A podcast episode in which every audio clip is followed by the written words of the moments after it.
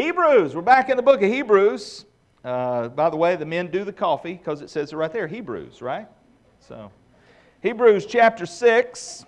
Sorry, it's not going to get any better. Let me just say thank you guys. Thank you so much for praying for my family and I and allowing us the time to kind of get away and get refreshed. Uh, though I have learned Disney is not a place to refresh your batteries, it will wear them down. I mean, we were war slap out uh, by the time we finished, but it was, it was good. It was good getaway, good time with the family. Did get to visit some other family, got to surprise my niece in Savannah and uh, that was a good opportunity. Don't get to see her very often, and she turns 30 this year. Man. And so uh, it's a good, good visit there. Uh, we still continue to pray for her salvation, so it was nice to, uh, to visit with her. Uh, again, thank you guys. Appreciate you holding us in prayer. And, and, and uh, again, it, there, there was a little R&R. Thank you, my brother. Appreciate that. by the way, I'm flying solo today, just in case y'all didn't know. It's just how we roll. Anyway. It is good to be back. Hey, please come support your softball team, okay? Um, there is a good testimony to be seen when God's people gather together and support one another. And that is a public opportunity for you to support one another. Uh, we have guys and gals who, who get out there and play, and, uh, and it's really nice to have a cheering section on the sideline. And I will say this we have a tendency, CBC, in our sports to, if we fall behind or get down, we kind of just get down and check out. That's where the sixth man comes into play. All right? The fans. The fans can help boost the morale and get the guys' head and gals back in the game and fight to the end.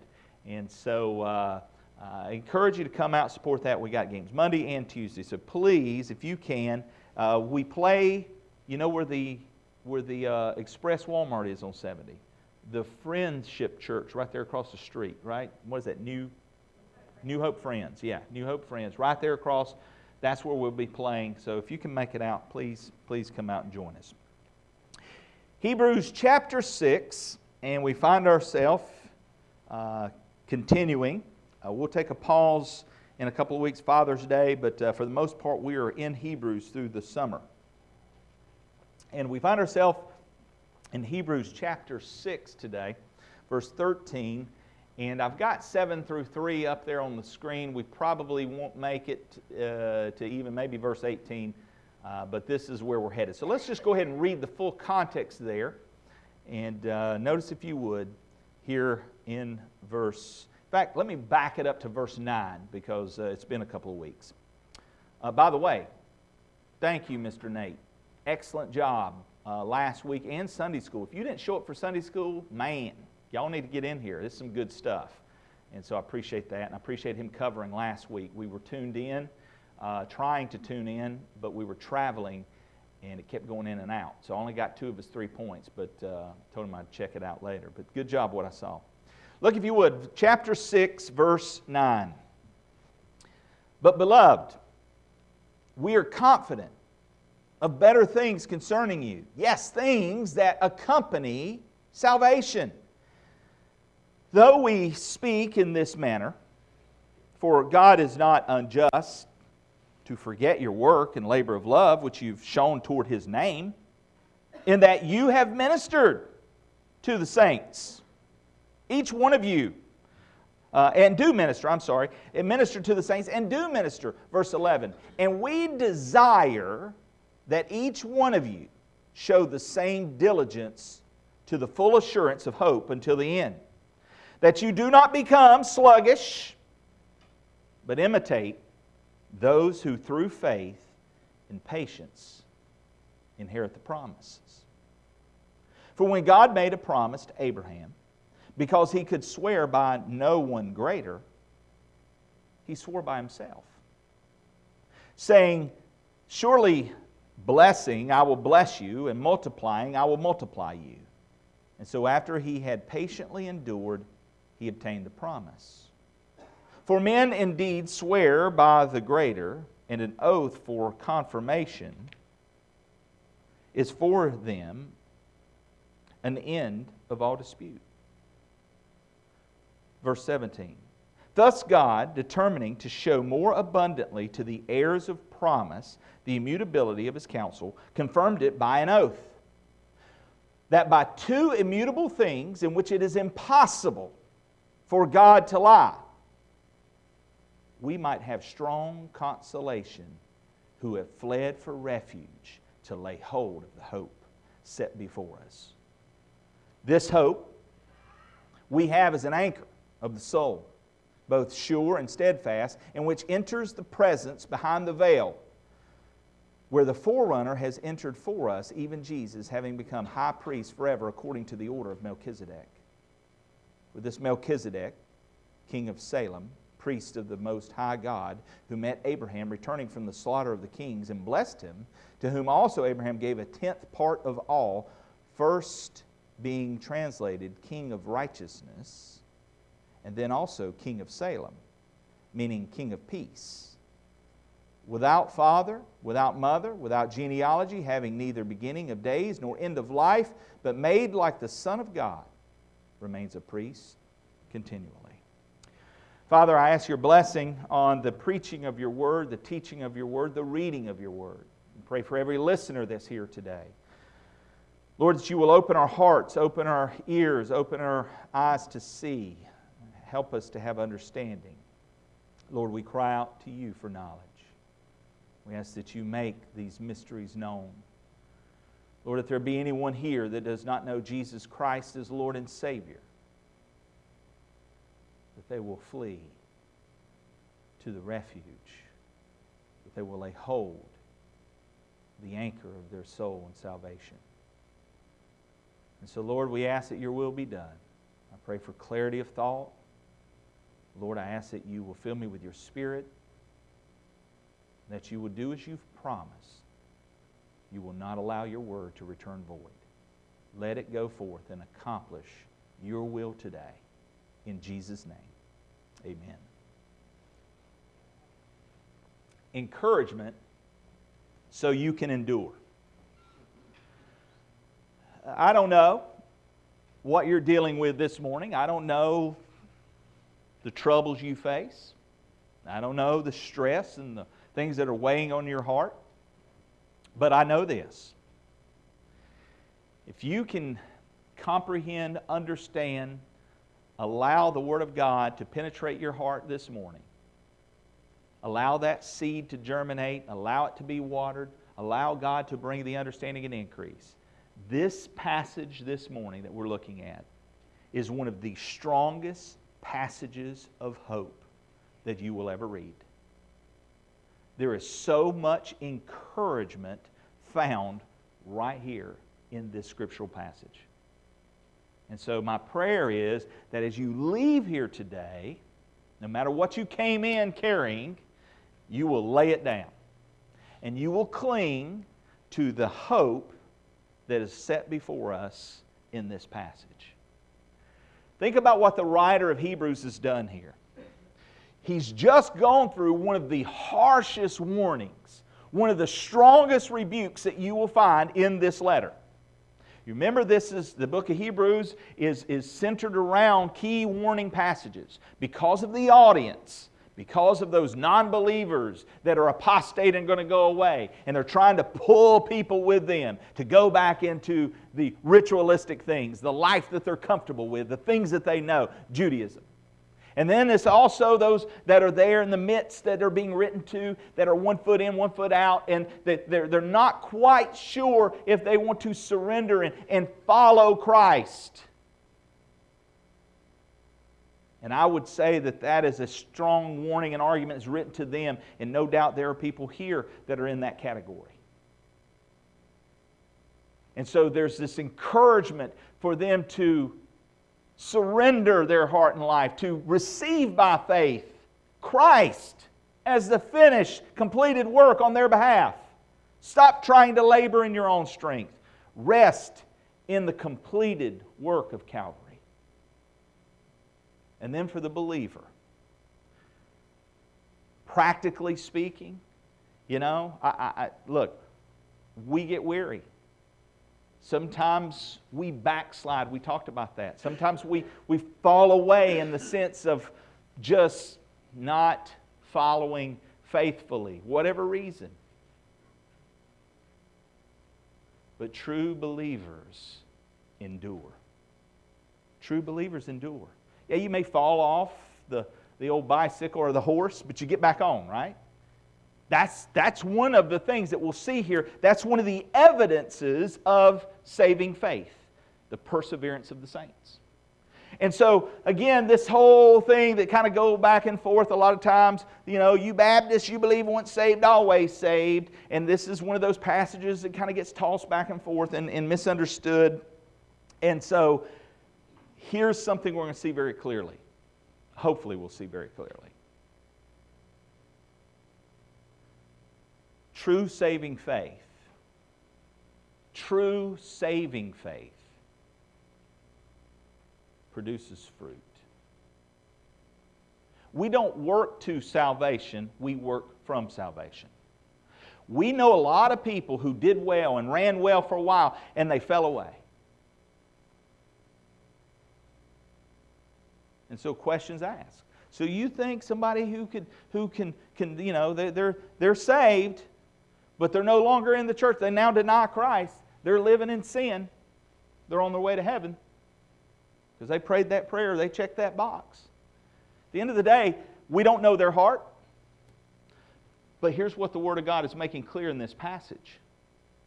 And this is why there's such a warning for people who name the name of Christ, who say, Yeah, yeah, yeah, I know that, I did that.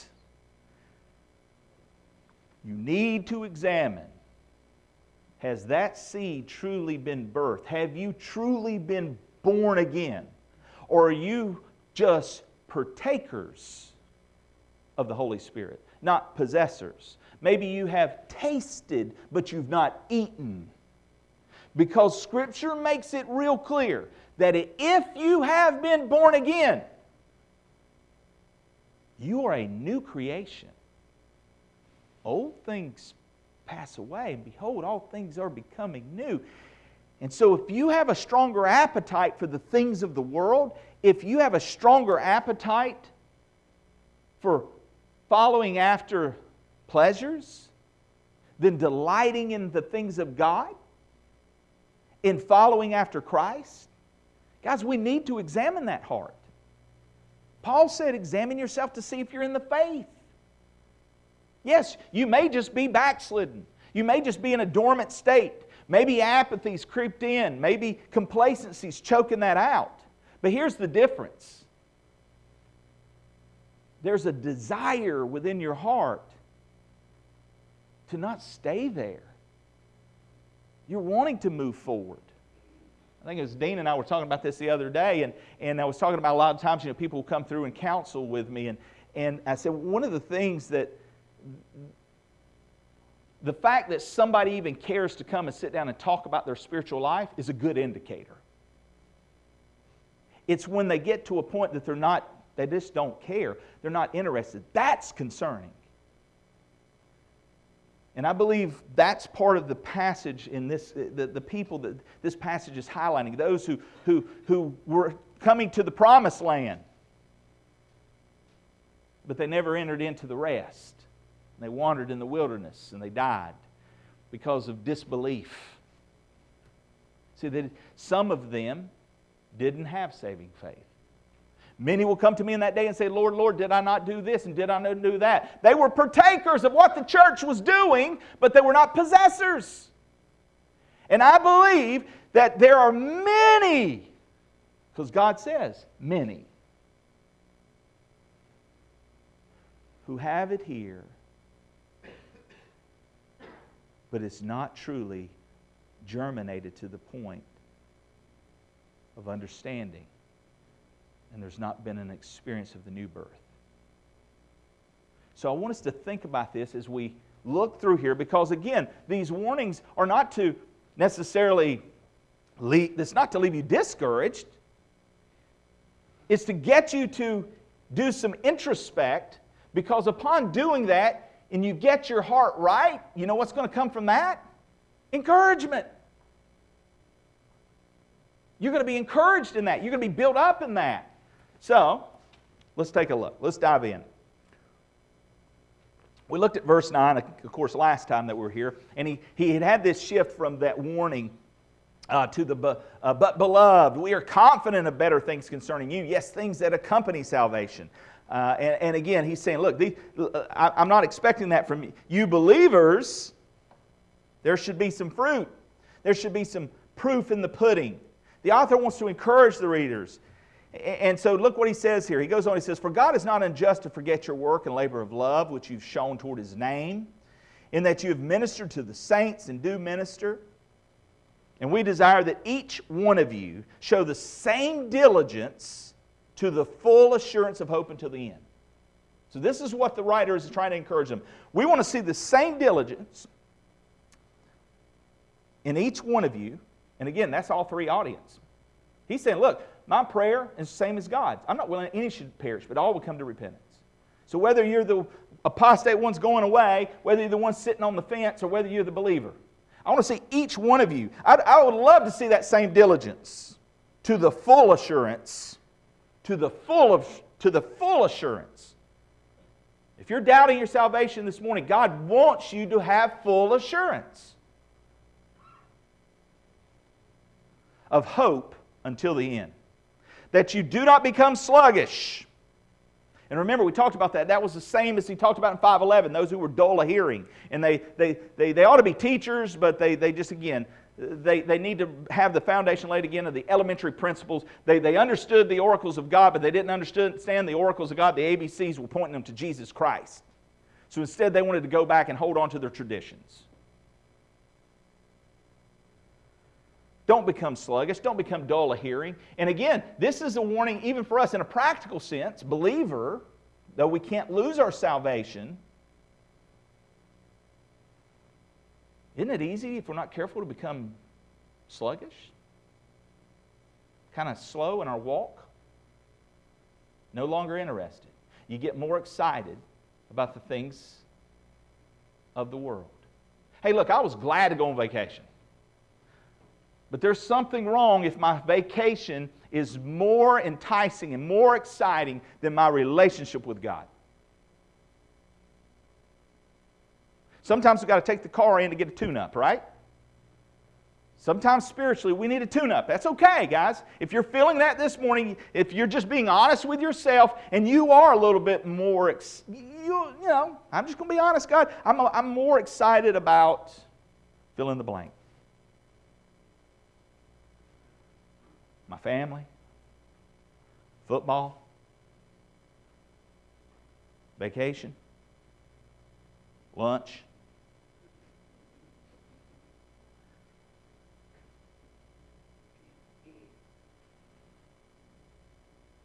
It's okay. We need a tune up. We need a tune up. Now, those things ain't wrong.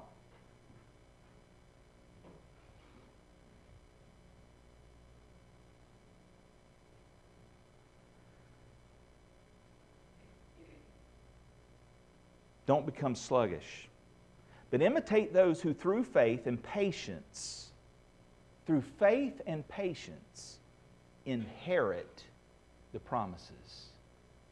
Okay, now we're going to get into today's subject. Imitate those who through faith and patience inherit the promises. Some have said this is uh, so this passage we're getting into um, is sort of like an on ramp you know, coming onto the highway, you get on the on ramp, it sort of merges you in to the subject of Melchizedek. Now, we're going to get into the study of Melchizedek in chapter 7, and so just, just hold on. We're going to try and go through that as quickly as possible, but also as thorough as possible. There's not a, not a whole lot there that we can, can work with, but uh, we'll go with what God has given us. But you notice here, he says, imitate those And, and I believe this is a just sort of a teaser, sort of a pre-taste to what's coming in chapter 11. Because he's going to give us in chapter 11 the great hall of faith, right? He's, so, so if you want to know, he's saying, look, okay, you, and again, think about his audience, predominantly Jewish, they understood the Old Testament. imitate those. We're going to get a long list of people to imitate in, in chapter 11 when it comes to the subject of faith and it comes to the subject of patience, right? So, we'll see that. But I think here's a little teaser before we get there. So, who better on the subject of, of an example of saving faith? And, and what better example for the Jewish audience than the example of Abraham? Right? I mean, think about it. Abraham is the father of the faithful. So the author is going to, again, to encourage them, he's going to give them this example of one to look to as an example. And again, the Old Testament is given for us in the New Testament as an example. Notice what he says here in, in the text. For when God made a promise to Abraham, because he could swear by no one greater, he swore by himself, saying, Surely, blessing I will bless you, and multiplying I will multiply you. And so, after he had patiently endured, he obtained the promise. Now, let me stop for a second because we need to we kind of need to get a little bit of background before we understand where the writer's going. One thing that we know about the writer of Hebrews is he has a strong grasp on the Old Testament. That's one of the reasons why I think it is the Apostle Paul who wrote this. But the example he cites is Abraham. And there's two things he's going to bring out here in the text that's very important to help us in the area of encouragement. I loved Sunday school this morning, Nate, because you, you hit on, I mean, it's like only God puts these things together. One of the first things that I probably should use the right remote. One of the first things is the promise. I'm going to go ahead and give you the second. God gives Abraham a promise and he gives an oath. Promise and an oath. Now, a promise and an oath is only as good as the one giving it, right? Or by that which they're swearing by.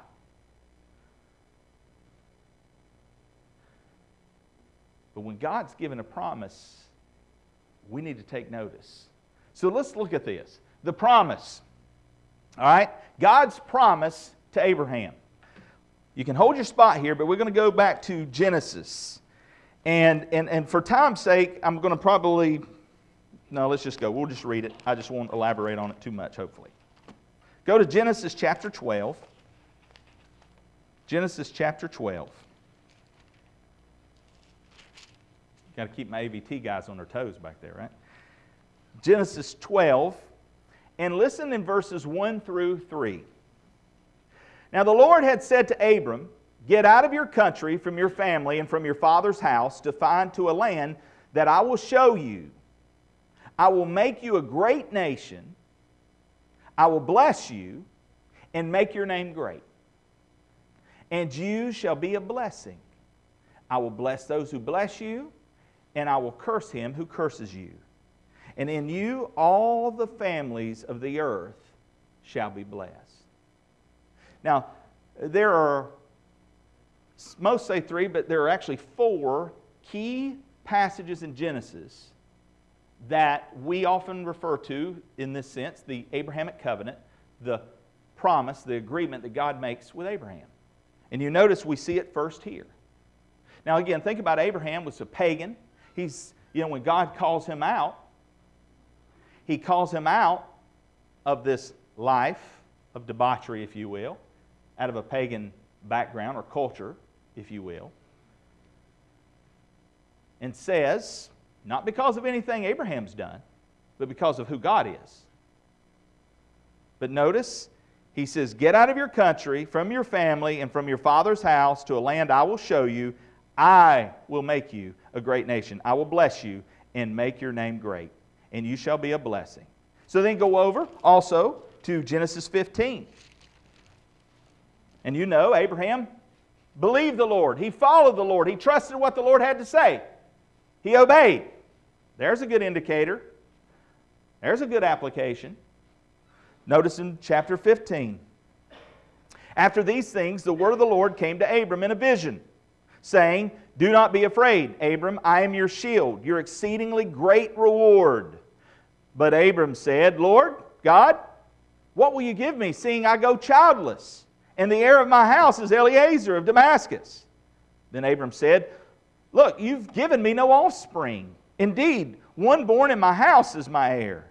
And behold, the word of the Lord came to him, saying, This one shall not be your heir, but one who will come from your own body shall be your heir.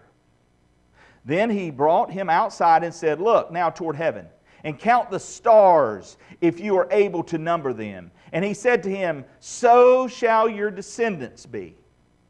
And he believed in the Lord, and he counted, uh, accounted it to him for righteousness. Then he said to him, I am the Lord who brought you out of Ur of the Chaldeans to give you this land to inherit it. And he said, Lord God, how shall I know that I will inherit it? So he said to him, Bring me a three year old heifer, a three year old female goat, a three year old ram, a turtle dove, and a young pigeon. Then he brought all these things to him, and he cut them in two, down the middle, and placed each opposite the other. But he did not cut the birds in two. And when the, turtle, when the vultures came down on the carcasses, Abram drove them away. Now, when the sun was going down, a deep sleep fell upon Abram. And behold, horror and great darkness fell upon him. Then he said in, uh, to Abram, Know certainly that your descendants will be strangers in a land that is not theirs, and will serve them, and they will afflict them 400 years. And there we see, again, God speaking of what would happen when uh, the Israelites were uh, held uh, by the Egyptians. And also the nation whom they serve I will judge. Afterward they shall come out with great possessions. There's the Exodus now, as for you, you shall go to your fathers in peace. You shall be uh, buried at a good old age, but in the fourth generation they shall return here, for the iniquity of the Amorites is not yet complete.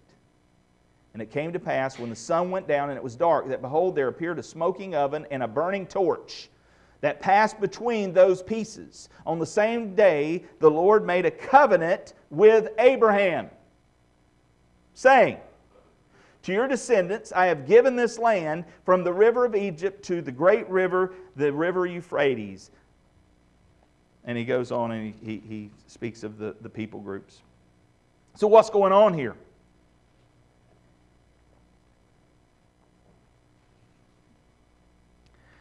God is giving Abraham a promise.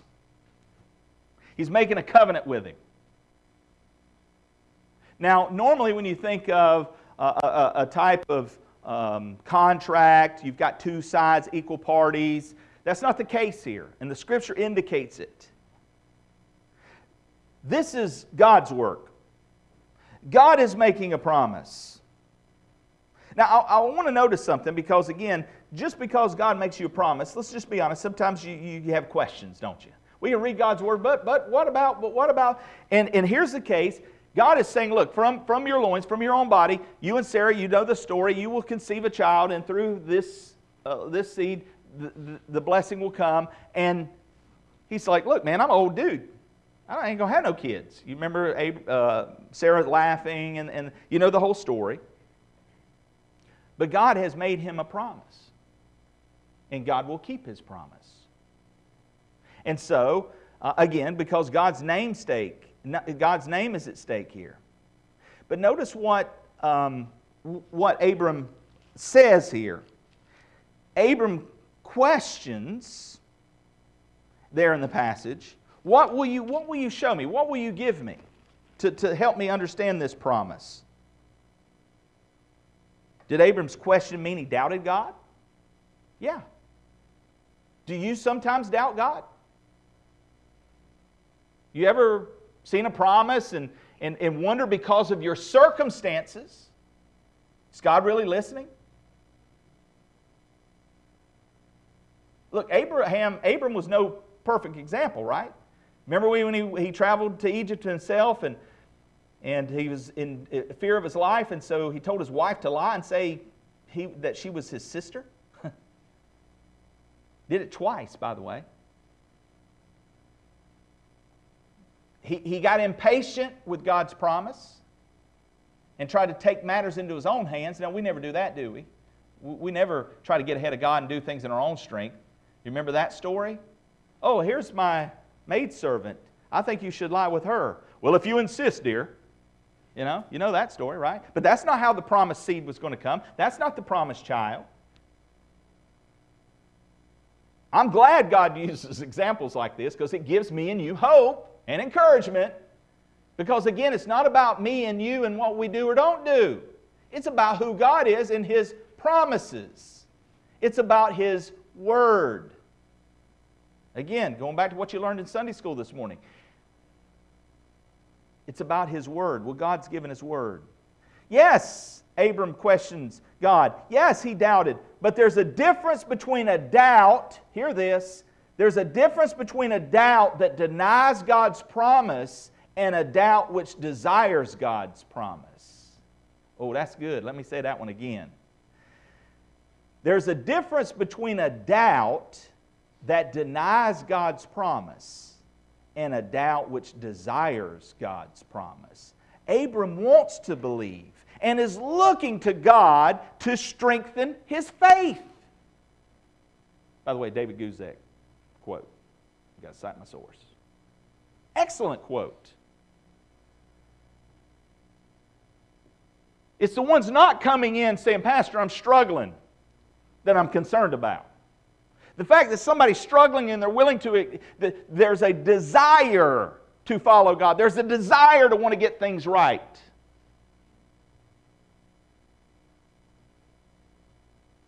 By the way, in the story, God represented by the smoking oven and the burning torch. You remember that? Think about it. Here's what God God has said, okay, you want some evidence? I'm like, here's what we're going to do. Bring me these sacrificial things. We're going to lay these things. Okay. Fall asleep. Abram goes into a deep sleep. So did Abram have any part in what God was doing? No, he's asleep, like a lot of you right now. anyway, I, I, can see. Um, he does the work you see these things illustrated, which represents God, going in between the carcasses that were split in half. This is the way, oftentimes, when an agreement was being made, there would be this contract, but in this case, Abram's asleep. God's the one who implements it, God's the one who does everything here. Guys, let me say this your salvation is not contingent upon you and what you do or don't do. This is the problem I have with people who believe in eternal insecurity. Because that means you can do something to lose it, that means you can do something to get it back. It's not about you. That becomes a works oriented salvation. You can spin it any way you want, but what other way is there to spin it? God did the work. God offers the promises. God's word is at stake. God's integrity and character is what's on the line. Therefore, the certainty of the covenant God makes with Abram is based on who God is, not on who Abram is or what Abram does. This covenant cannot fail because God cannot fail. Did you hear that? In a sense, the Father walked through the broken and bloody part of Jesus to establish His covenant with us, and God signed it for both of us. We merely enter into the covenant by faith. We don't make the covenant with God by entering into this contract, there's a sense in which God was saying, if I don't keep my word, let me be put asunder. God was putting his deity on the line as a confirmation of his oath to Abram. This covenant God signed alone. Abram did not haggle with God over the terms. God established and Abram accepted. Abram cannot break a contract he's never signed. A divine covenant is not a mutual agreement on equal terms between two parties, but a divine promise assured. McLaren. Good points. All right, well, let's, let's go back over to, to Genesis 17 real fast. Because again, God's making these promises, God's wanting Abram to understand this stuff. Genesis 17.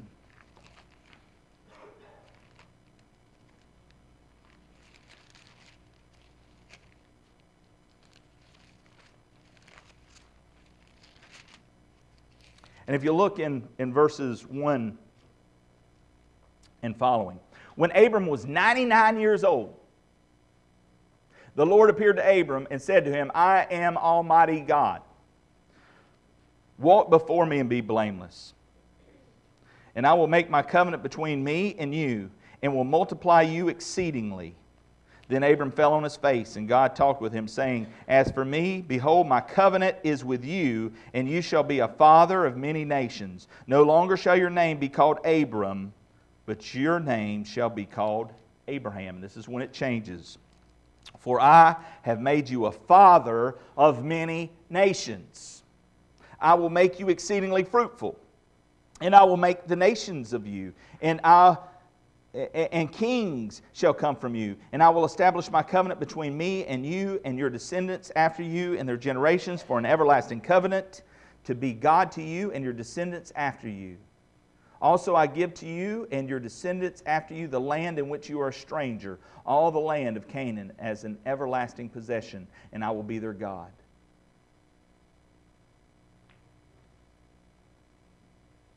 God's making Abram a promise. People, the land, blessing, right?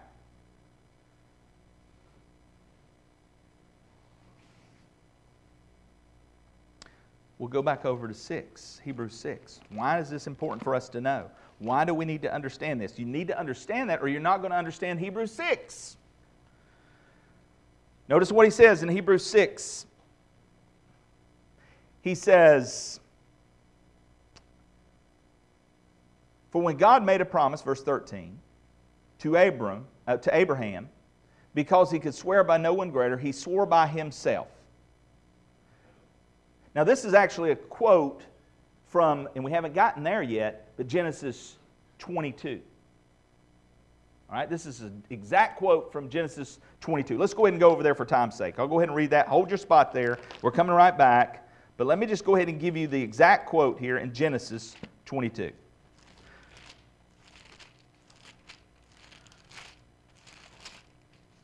We interpret Scripture with Scripture, guys, the whole counsel of God.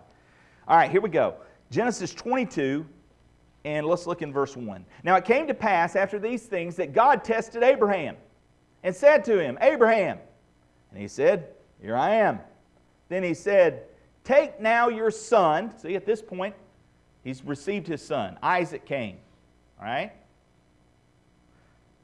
Then he said, Take now your son, your only son, your begotten, only begotten son, Isaac, whom you love, and go to the land of Moriah, and offer him there as a burnt offering on one of the mountains of which I shall tell you.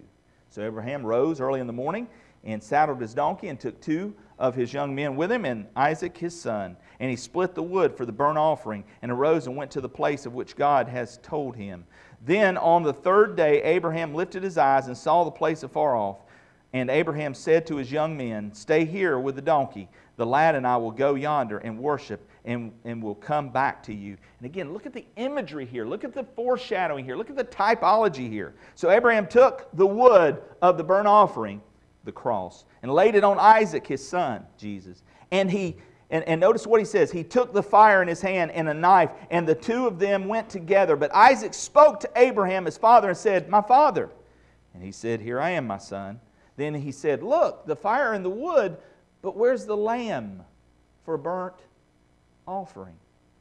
And Abraham said, My son, God will provide for himself the lamb for a burnt offering. So the two of them went together. Then they came to the place of which God had told him. And Abraham built an altar there and placed the wood in order. And he bound Isaac his son and laid him on the altar upon the wood. And Abraham stretched out his hand and took the knife to slay his son.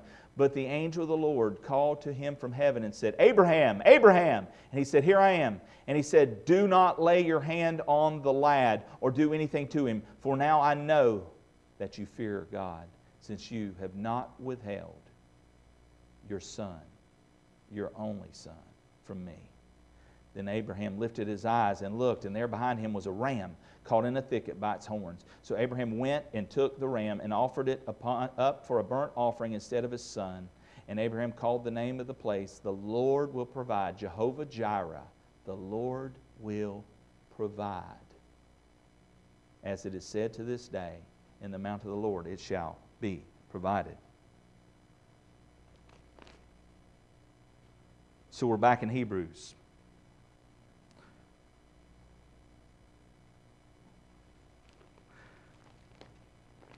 By the way, that, that hold your spot there in Hebrews. I'll just, I'll just read it. I didn't, I didn't keep reading, but I'll read it for you. He goes on and he says this.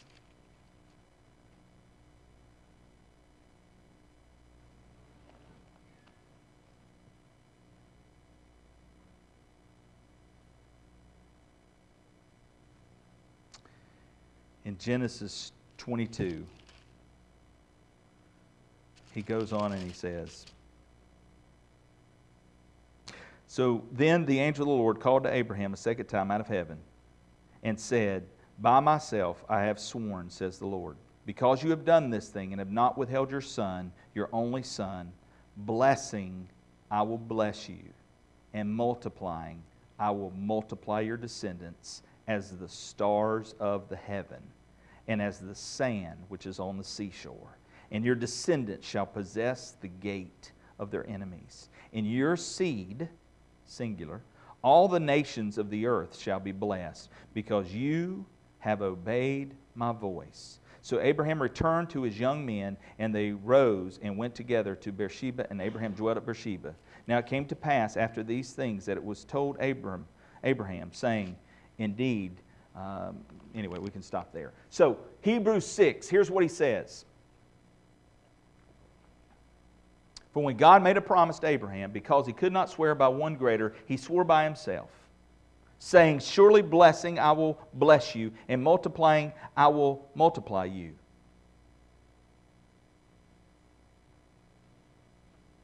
But notice verse 15.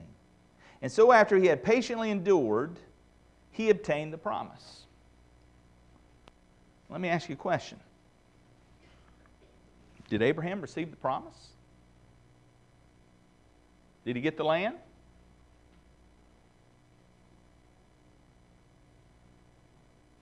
The nation? The blessing? See, now we're going to get into some, some doctrine. It's a little too late to be getting into this doctrine. This is where we get dispensationalism and covenant theology. Okay? So, whichever path you choose, be wise, choose wisely. Like buttoning a shirt, if you get off on the wrong button, by the time you get to the end. Why do I say that? Well, let's look at something. Hold your spot in Hebrews 6. It says here, he obtained, what, what does it say right there? It says, and so after he had patiently endured, he obtained the promise. That's what it says, right? It says he obtained the promise. That's what the Word of God says. After he patiently endured, he obtained the promise. Well, let's go over to Hebrews 11. Because remember, I said this is the teaser. This is going to get us into to the subject of the faith, right? These are the great hall of faith people we're going to get into in chapter 11. So now faith is the substance of things hoped for, the evidence of things not seen. And then he gives us this long list of people to, to imitate. Well, who's in, in verse 8? By faith, Abraham obeyed when he was called to go out to the place which he would receive an inheritance, right? He went out not knowing where he was going to go. Abraham is cited here in the Great Hall of Faith, right? We'll skip down to 1139 because he goes through and names all these different people. And then we find in verse 39 of Hebrews 11, and all these having obtained a good testimony through faith, row, what? Did not receive the promise. Oh, watch out now. See out there, y'all can't trust that Bible. It's got contradictions. Did Abraham obtain the promise or did he not get the promise? You know what my answer to that is? Yes.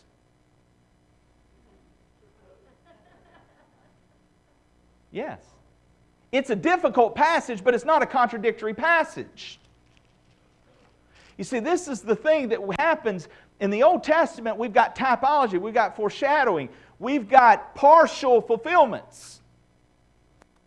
We know that they obtained the land. We know that they possessed the land. We know that at times they fought and they never entered into the rest fully, remember? That's why they had to always continue to fight. That's why eventually they were taken slaves. That's why they're not in the land now. That's why there's still dispute going on in the land today. So there was a partial in Abraham's life, there was a partial fulfillment. We see this. This is, this is the thing about prophecy. Old Testament prophets, a lot of times, there's a short term fulfillment, but it has long term implication.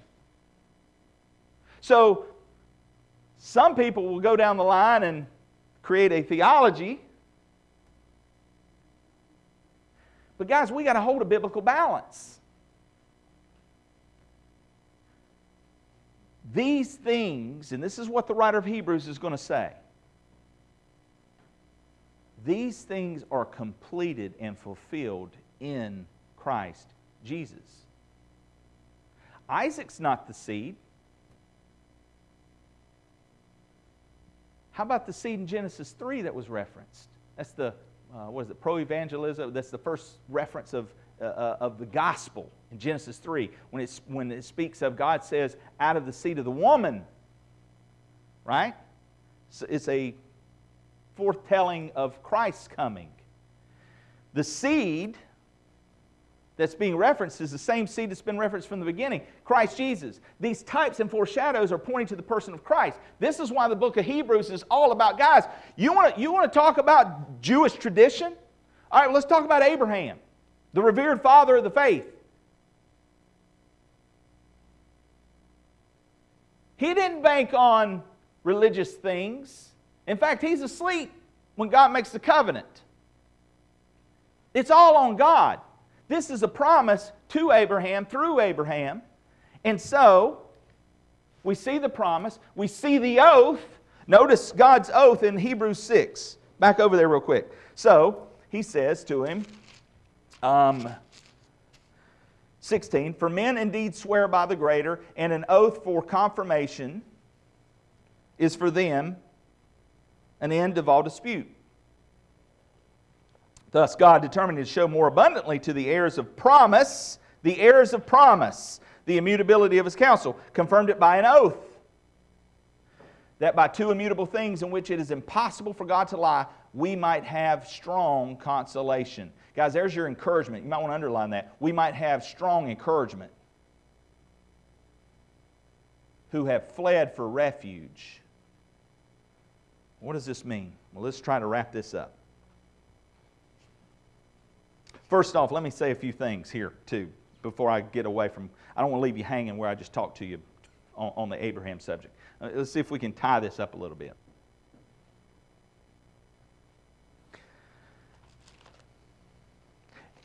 You remember you remember when Jesus was walking the earth and he met some Jewish people who were like, We're of our father Abraham. John 8, you know that passage? Remember, he said, Yeah, we're of our father Abraham. He says, No, you're not. You might be physically in lineage part of Abraham, but you're not of your father Abraham. If you were, you would do the works that Abraham did. Oh, there's the proof in the pudding. There's the proof in the pudding, Christian. Oh, we got a lot of people say, Lord, Lord. We got a lot of people say, Yeah, I'm a Christian. I prayed that prayer. Yeah, where's the proof in the pudding? Jesus said, if you were of, he says, if you were of your father Abraham, you do the works of Abraham. No, no, no, no. You're of your father, the devil. I'll try that one next time somebody's living like the devil and they claim themselves a Christian. See how that, well, I probably won't want to get that.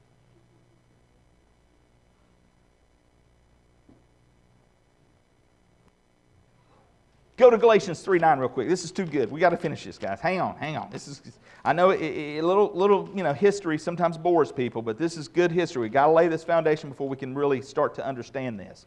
Galatians 3, Galatians 3. And remember what was the problem with the Galatians? Same problems got going on in Hebrews. They wanted to go back into their Judaism. They wanted to go back into those things, in the traditions. Notice in Galatians 3,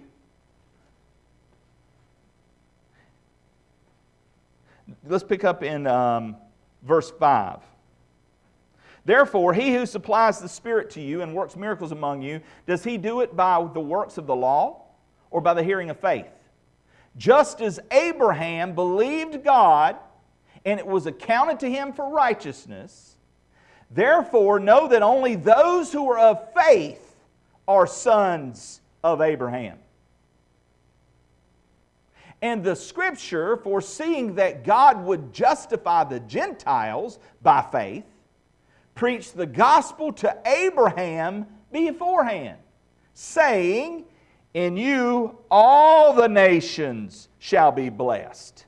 So then, those who are of faith are blessed with believing Abraham.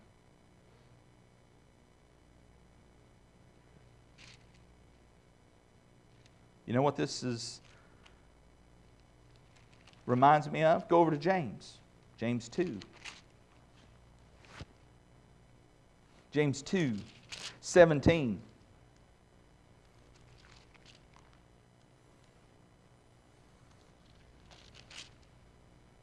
Thus, also faith by itself, if it does not have works, is dead. Right? But someone will say, You have faith, and I have works. Show me your faith without your works, and I will show you my faith by my works. You believe that there is one God, you do well. Even the demons believe and tremble. But do you want to know, O foolish man, that faith without works is dead?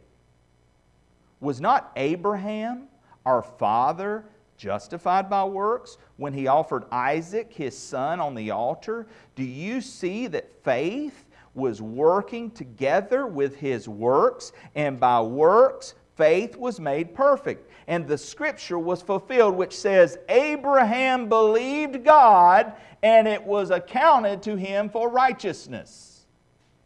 And he was called the friend of God.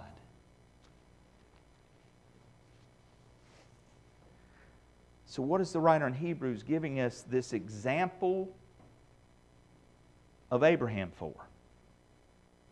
Because, guys, he wants these members to know, he wants you to know, he wants us to understand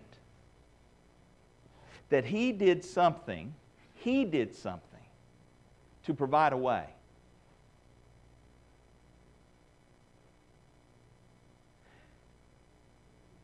Hebrews tells us that Abraham was so trusting in God's promise and God's oath that he knew if he ended up killing his own, if he ended up taking his own son's life, he believed God would raise him from the dead. He took God at his word, and when you believe something, there are actions that follow. Is your faith believing faith saving faith because of the object, not because of what you do or don't do. But saving faith will produce within you, it will put fruit forth on your tree. We weren't saved by good works, but we were saved unto good works, Galatians 2:10. So, we see God's oath he goes on in Hebrews and says, Thus God, determining to show more abundantly to the heirs of promise. Who are the heirs of promise? You are. Those Old Testament saints who had faith in the coming Messiah. Because in Christ, the wall of separation has been torn down. There is no Jew or Gentile. Now, there is still a branch called the Jews, and there is a branch called the Gentiles. And we were grafted in. The vine's the same Christ. And there are some promises to the Jews that were made that will be fulfilled. And this is where our dispensation theology does us justice. Because promises that were made to Israel aren't necessarily promises that are made to you. Now, there are spiritual implications and applications. But don't confuse the two. Hold a biblical balance. So, God says that by two immutable things, what are the two immutable things? What are the two things that can't change? God cannot lie. It's impossible for God to lie. So he gave Abraham a promise and he gave him an oath. That promise and that oath was who?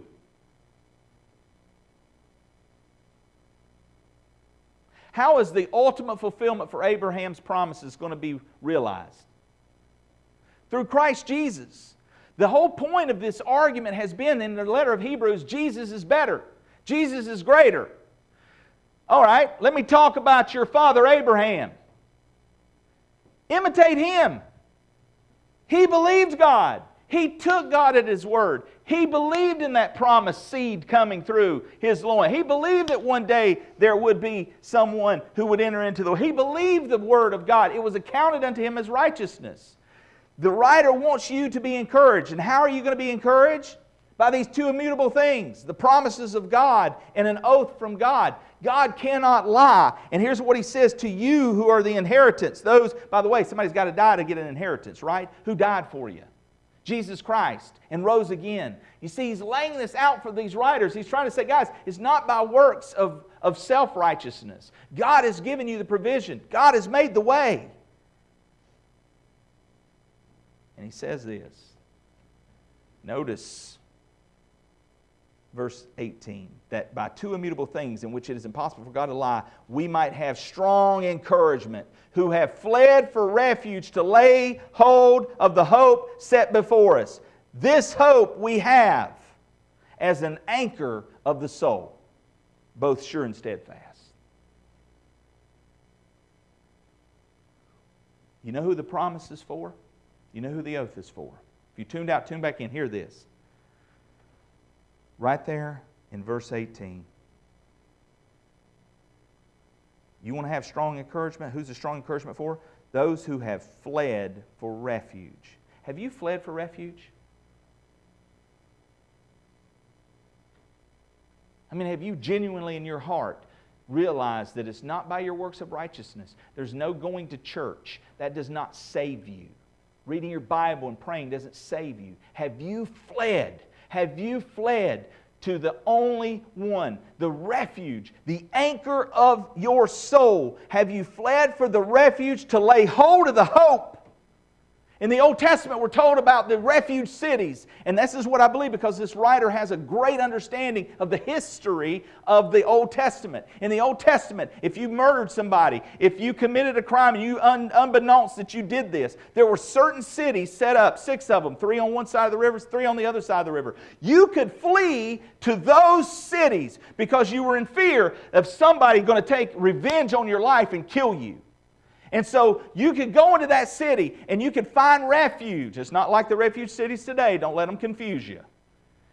And we have a story in the Old Testament in the, in the, in the King's account, and Numbers 35 talks about the city of refuge. But 1 Kings, verse 50, added, uh, I'm going to say it wrong, added, uh, Adonijah, fearing Solomon, Solomon, he feared Solomon, fled uh, to the, uh, I'm sorry, not Solomon. Um, so anyway, 1 Kings 150, he, he flees the king. He's afraid he's going to kill him. And so he goes into the city and he takes refuge in one of those cities. And the story goes that he goes into the, to the altar and he grabs hold of the horns of the altar. And this was an act of humility to say, God, help me, save me. Now, I believe the writer is, is picturing this when he says this. He says, Look, flee. This is encouragement for those who fled to the refuge to lay hold of the hope. Who's the hope? Jesus set before us. How do I know Jesus is the hope? Because he says it right here in verse 19. This hope we have as an anchor of the soul, both sure and steadfast, and which enters the presence behind the veil who entered the presence, who blazed a trail to the Holy of Holies in the, in the heavenlies, where the forerunner, Jesus Christ, has entered uh, even uh, for us, even Jesus, having become high priest forever according to the, to the order of Melchizedek.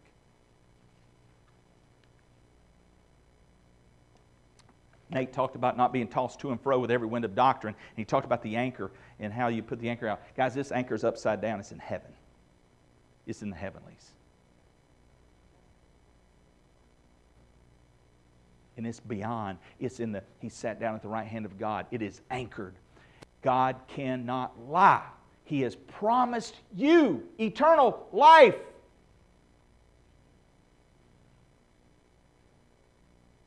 not temporary life.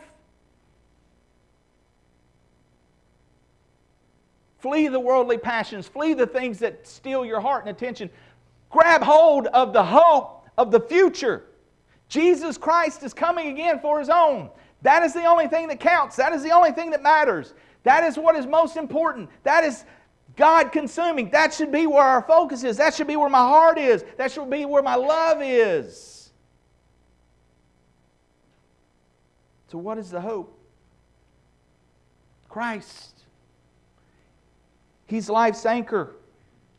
If you're having problems this morning, you're struggling, He's your anchor. He's the anchor of your soul. He's your answer.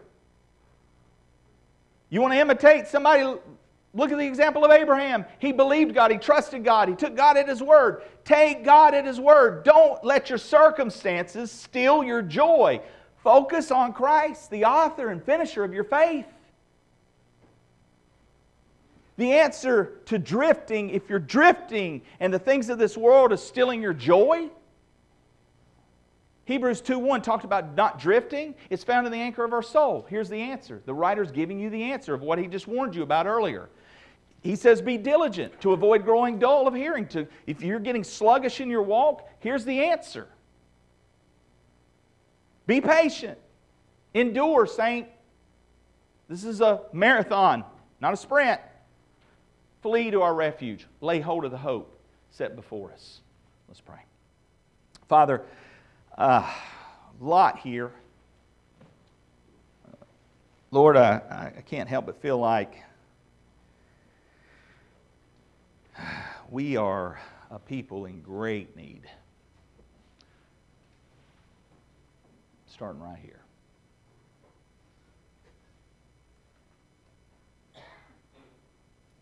Everything else tugs, pulls, we just sort of drift, sort of float to the waterfall. If we're not careful,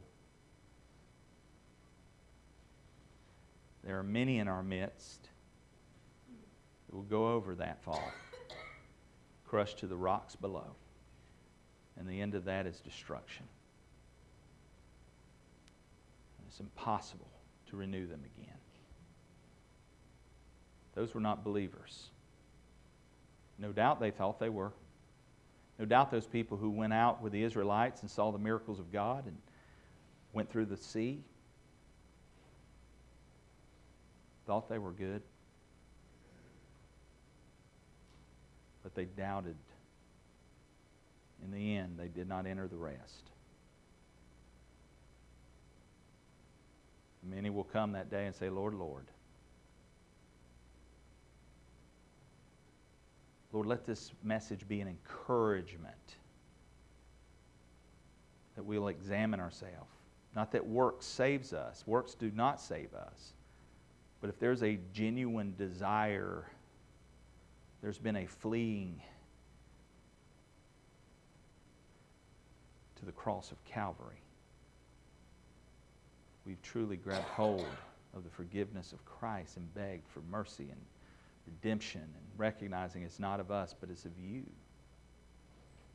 That should change our life, change our direction. Yeah, we may fall, we may stumble, and we will at times. But Lord, help us to continue to press forward, being patient and endure. Abraham was not perfect, but he believed you. He took your word and he pressed forward. Lord, help us as believers to trust you, to claim your promises, to hear your oath. It's your name that's at stake. And those are two immutable things that it cannot change. When somebody swears, they swear by the greater. You could swear by none greater than yourself. The point of this message is God cannot lie. He's given you assurance. He's given you comfort and He's given you your, your promises. Believing. And let that belief result in action. And there will be fruit in our life to your glory. In Jesus' name.